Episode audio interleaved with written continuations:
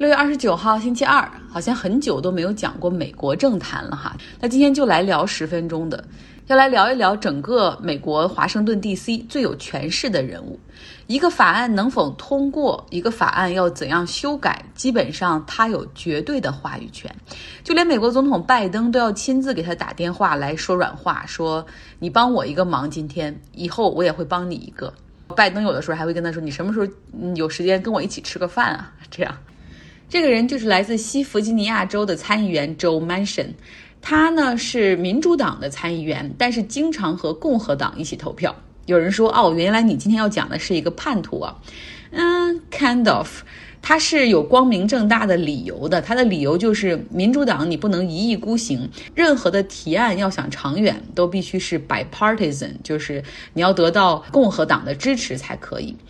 那现在的美国参议院一百个席位中，就这个相当于是民主党阵营和共和党阵营是五十票比五十票，只有出现平票的时候，才能够由参议院的议长，也就是副总统投出那关键的一票，打破僵局。所以说，如果说 Joe Manchin 他拒绝和民主党保持一致的话，那么这个法案肯定是无法通过的。所以他现在成为了美国政坛最有话语权的人。像之前的 COVID-19 的救助方案，他要求缩短失业金的发放时间。参议院民主党领袖 Chuck Schumer，还有白宫的幕僚长，基本上是轮流的去他的办公室跟他谈，最终妥协来修改。再比如说，民主党不是在酝酿要给富人增税的法案吗？那这个 Joe Manchin 他不同意征百分之二十八的税率，表示说如果降到百分之二十五的话，我可以接受。那民主党这边就真的要改。还有就是，拜登政府想提高全美最低工资的这个标准，目标是十五美元每小时。那 Joe Manchin 说了，这样的话会有损商业。他说可以从七美元提高到十一美元，十一美元他可以接受。所以八成最后也会按照他提出的这个来修改。他真的很让他的这些民主党的同事们感到头疼，还是因为有几个关键的提案，Joe Manchin 根本就不愿意谈。基本上是他一个人就可以阻止整个民主党一个这种 progressive 比较进步的一个法案提案的方向，比如说确保公民投票权利，再比如说废除 filibuster。来说一下 filibuster 这个词儿，这个词儿就指的是那种冗长的辩论、没完没了的演讲。为了阻止多数党在议会就是发起投票哈，然后这个反对党或者少数党派经常会进行这种长篇大论的演讲和辩论，阻止这个投票的进程。历史上曾经有一个美国的参议员，我估计他是带了尿不湿，他一个人讲了二十四个小时。然后后面当然也有人讲了二十多个小时，但是没有人能够打破二十四小时的记录。内容已经不重要了，重要的就是在那儿拖时间。如果大家看过《阿尔法乌》那个每次美国参议院参议员的那个美剧，呃，里面就黑过这个 filibuster。基本上就是他们三个参议员用同样的演讲稿，反正就去那儿到点去念，没完没了的念，念两遍，念三遍，反正最终除了这个 C-SPAN 直播一下，但是肯定没人听。那过去呢规定的是，如果一百个参议员中有超过六十个以上的就是投票支持这个法案的话，那么就可以避免这种 filibuster 来阻止投票的进程。但是很难呢，你一般怎么能够就是很少有人会真的跨党派投票啊？所以凑够六十票。不太容易，所以这些年的民主党和共和党，他们都同意通过一些法案去逐步缩小 filibuster 适用的范围，比如说啊，任命各种部长、内阁成员，任命最高法院的大法官，还有一些财政预算呐、减税这一类的，就是基本上是和政治没什么关系的，你只需要五十一票就可以避免这个 filibuster。但是还有一些纯政治的议题。比如说选民投票权的问题、枪支管控的问题，以及 LGBTQ 这些群体权利的提升，这些都还是会受到 filibuster 的影响。民主党就特别希望说，能够趁这两年赶紧就废除这个 filibuster，可以多通过一些进步的法案。因为明年参议院中有几个州的这个参议员都要进行重选哈，所以他们很可能还会丢掉席位。所以如果不趁这两年多干点事儿的话，可能拜登的任期的后两年就很难。废除 filibuster 很重要哈，可是这个 Joe Manchin 就成了最大的障碍。那我们来介绍介绍这个。华盛顿 D.C. 现在最有权势的人吧，Joe Manchin，他今年七十三岁，长得很高大哈，你会以为他是篮球队教练或者橄榄球队的教练。他的确年轻的时候在橄榄球队踢过球，他长得。很明显，如果你们愿意来我的微信公号看照片的话，他就很像白头鹰，他有一个很大的一个鹰钩鼻子。他的风格呢，实际上和克林顿有点像，是那一类的政客哈，就是非常的善于和选民或者和任何人进行一对一的沟通。就他和你聊天的时候，你会觉得他无比关心你、在乎你、渴望了解你，然后希望帮你去解决问题。有一个工会的头就曾经说过，说 Joe Manchin 就是那种人，他告诉你一个坏消息，但是你听着。听着就会觉得如沐春风，这是个好消息。Joe Manchin 来自西弗吉尼亚州 （West Virginia），就是那个 Country Road Take Me Home。这个州呢是非常非常保守，越来越保守的一个州，经济很差，人口流失严重，感觉有点像我老家黑龙江啊。它是美国五十个州里唯一一个州现在的人口比七十年之前的人口还下降了的地方。那参议院是给每一个州平均分配两个名额，不论你这个州的人口多还是少。但是众议院的席位就完全跟着你这个州的人口数量而出现动态变化。那西弗吉尼亚州他们在一九五零年的时候还有六个众议院的席位，而现在下降到只有两个众议院的席位了。这个州的支柱产业曾经是煤矿。Joe Manchin 的爷爷就曾经在煤矿上当矿工哈，然后后来赚了钱以后，开始在当地开杂货铺、开肉铺等等，生意不错。以后后来又开始卖地毯、卖一些吸尘器之类的。那 Joe Manchin 呢，就后来子承父业，帮助家里去跑一些销售，因为很有这种销售才能，很有亲和力嘛，所以他后来还做了煤矿业的销售，很会赚钱。他进入政坛之前，身家已经是大概大几百万美元了。但是呢，这个整个西弗吉尼亚州的活力就随着煤炭业这个产业的逐渐消失，他们的活力也彻底消失了。Mansion 的老家是 Farmington 这个小城呢，过去还有六百多人，而现在只住着三百八十四个人。高速的网络并没有进入到这个城市的基础设施建设，像之前疫情啊，很多孩子们都需要远程在家，是通过网络来上课。然后考试，那很多家庭没有高速网络的接入，就直接把车开到麦当劳的停车场里，在那儿连互联网。那西弗吉尼亚州在过去很长一段时间，从一九三几年一直到两千年，差不多七十年间都是民主党的阵营，因为采矿业嘛，这个矿工往往非常依赖于工会，而工会通常又跟民主党站在一块儿。但是随着经济变差，这个白人和工人为主的州在保守派的运动中被一种价值观给笼罩着。这个价值观就是我们辛辛苦苦工作，但是外来移民过来抢我们的工作，切走我们的福利等等。所以在两千年左右的时候，弗吉尼亚州就从民主党阵营转向了共和党。在拜登和特朗普 PK 的二零二零年总统选举中，特朗普在西弗吉尼亚州有超过百分之三十的选票优势。所以现在呢，去西弗吉尼亚州，大部分人还会说我们的总统是 Trump，啊，COVID-19 是 man-made，是人造的、假的。然后我不会打疫苗，因为疫苗给我植入芯片。所以你了解了这个州的选民的情况之后，就能明白哈，Joe Manchin 真的是这个红色州里的。唯一的蓝色奇迹，唯一的被选上来的民主党的议员，那他也和所有政客一样哈，就是其实没什么，他们这些政客都没什么追求，唯一一个目的就是 re-election 能够再次当选。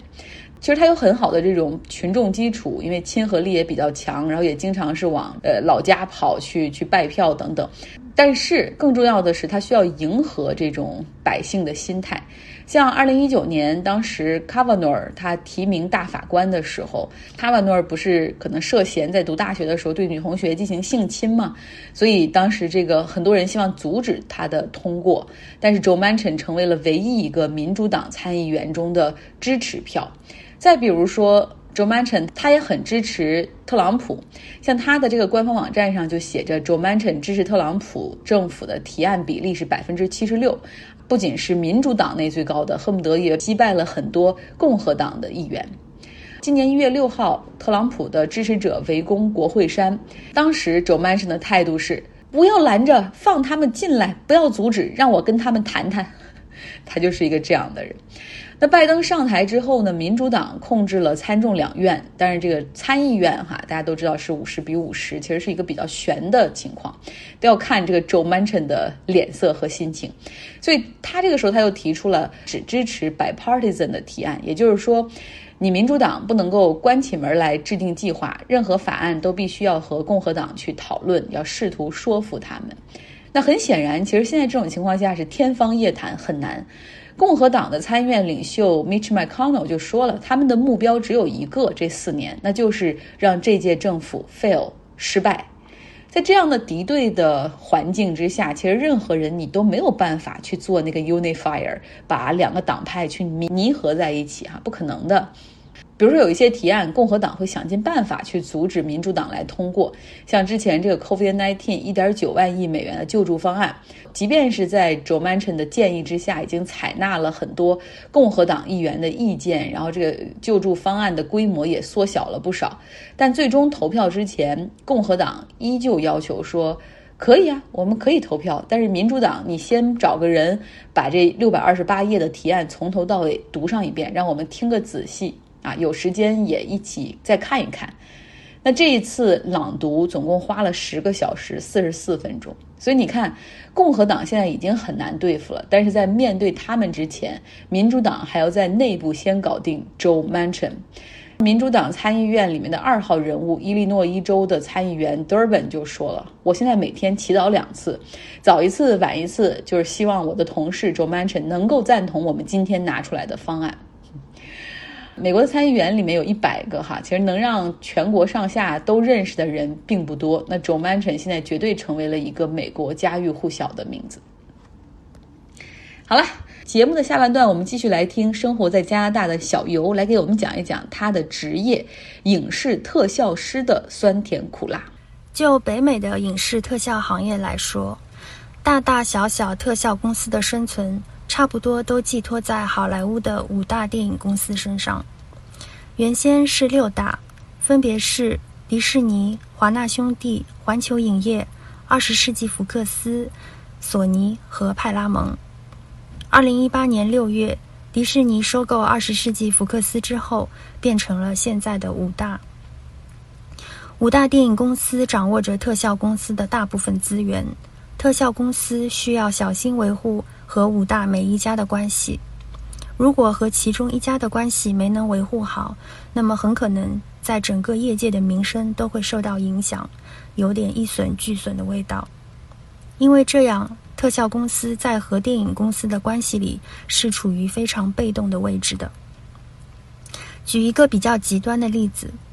好莱坞之前有一家很有名的特效公司叫 Rhythm and Hughes。中文是节奏特效工作室，以下简称 R.N.H。这家工作室成立于1987年，先后得过三次奥斯卡最佳特效奖，包括最近的一次是2013年的《少年派的奇幻漂流》。但是很遗憾的是，这家公司在2013年2月11日奥斯卡颁奖典礼前十一天宣布破产。当时。杜比剧院里面是奥斯卡的颁奖典礼，外面是五百多个游行抗议的特效人员。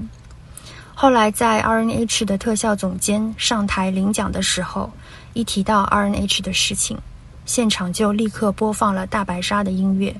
他也被迫结束发言。后面李安上去领最佳导演奖，也许因为不想也被赶下台。在感谢名单里没有提到特效相关的人员或公司。像《少年派》这样一部特效非常吃重的影片，特效公司在导演的感谢词里提都不能提，着实令人唏嘘。像这样一个在业界非常有名望的公司，是怎么走到破产这一步的呢？有一部专门讲 R N H 破产经过的纪录片，叫《少年派后的日子》。有兴趣的朋友可以去找来看一下。这部片子拍摄于差不多快十年前了，但是片中提到的很多事情，放到今天来看也能很自然的带入。大部分特效师都是合同制的员工，合同跟着项目走，一个项目结束了，很可能就意味着要找下一份工作。出国前，我在一个五百强公司工作，福利待遇算是非常完善的。出国改行做特效以后，才发现这个行业可以说完全是另一副光景。一种很常见的特效师的生活状态，就是在一个公司做几个月，然后到另一个公司做几个月，然后再换公司，在不稳定的生活和不确定的未来里为生计奔波。合同制的员工也可能意味着没有一般正式员工可以享有的一些福利，带薪休假啊、保险啊之类的。有时候越到项目后期，为了赶工，工作时间也会越长。不过在加拿大，至少加班是有加班费的，算是一个小小的安慰吧。特效是好莱坞唯一一个没有工会的行业，不是做这行的话。可能也不太会有人注意到，在影片后面的演职人员表里，特效人员的名单是排在最后面的。司机、厨师、清洁工，在影片制作过程中出生的宝宝们等等，所有这些和影片直接、间接相关人员的名字都放完之后，才会看到特效师的名字。也许你会问：这么不稳定，为什么还要做这个呢？一句话回答这个问题，因为这是一个造梦的行业。很多人选择这个行业的理由不是或者不单是为了赚钱。说实话，这也根本不是一个会赚大钱的职业，更多是因为兴之所至，因为热爱。你不做没关系，想做的人有的是。特别是刚刚一只脚踩进门的小朋友，有很多人甚至愿意为爱发电。只要能有机会看到自己的名字出现在某部大片的演职人员表里，比如，如果你是从小看着《星球大战》长大的，想象一下能在他的续作里看到自己的名字，那种满足感，对有些人来说是世间其他任何事情都无法比拟的。感谢小游讲的很好，让我听了以后就不想从事这一行，或者让我听了以后会对电影幕后的这些工作人员更加的敬佩。那也许会有一些听节目的年轻朋友很喜欢电影，也渴望投身到这个行业中去。明天小游会讲一讲怎么入行。好了，今天的节目就是这样，希望你有一个愉快的周二。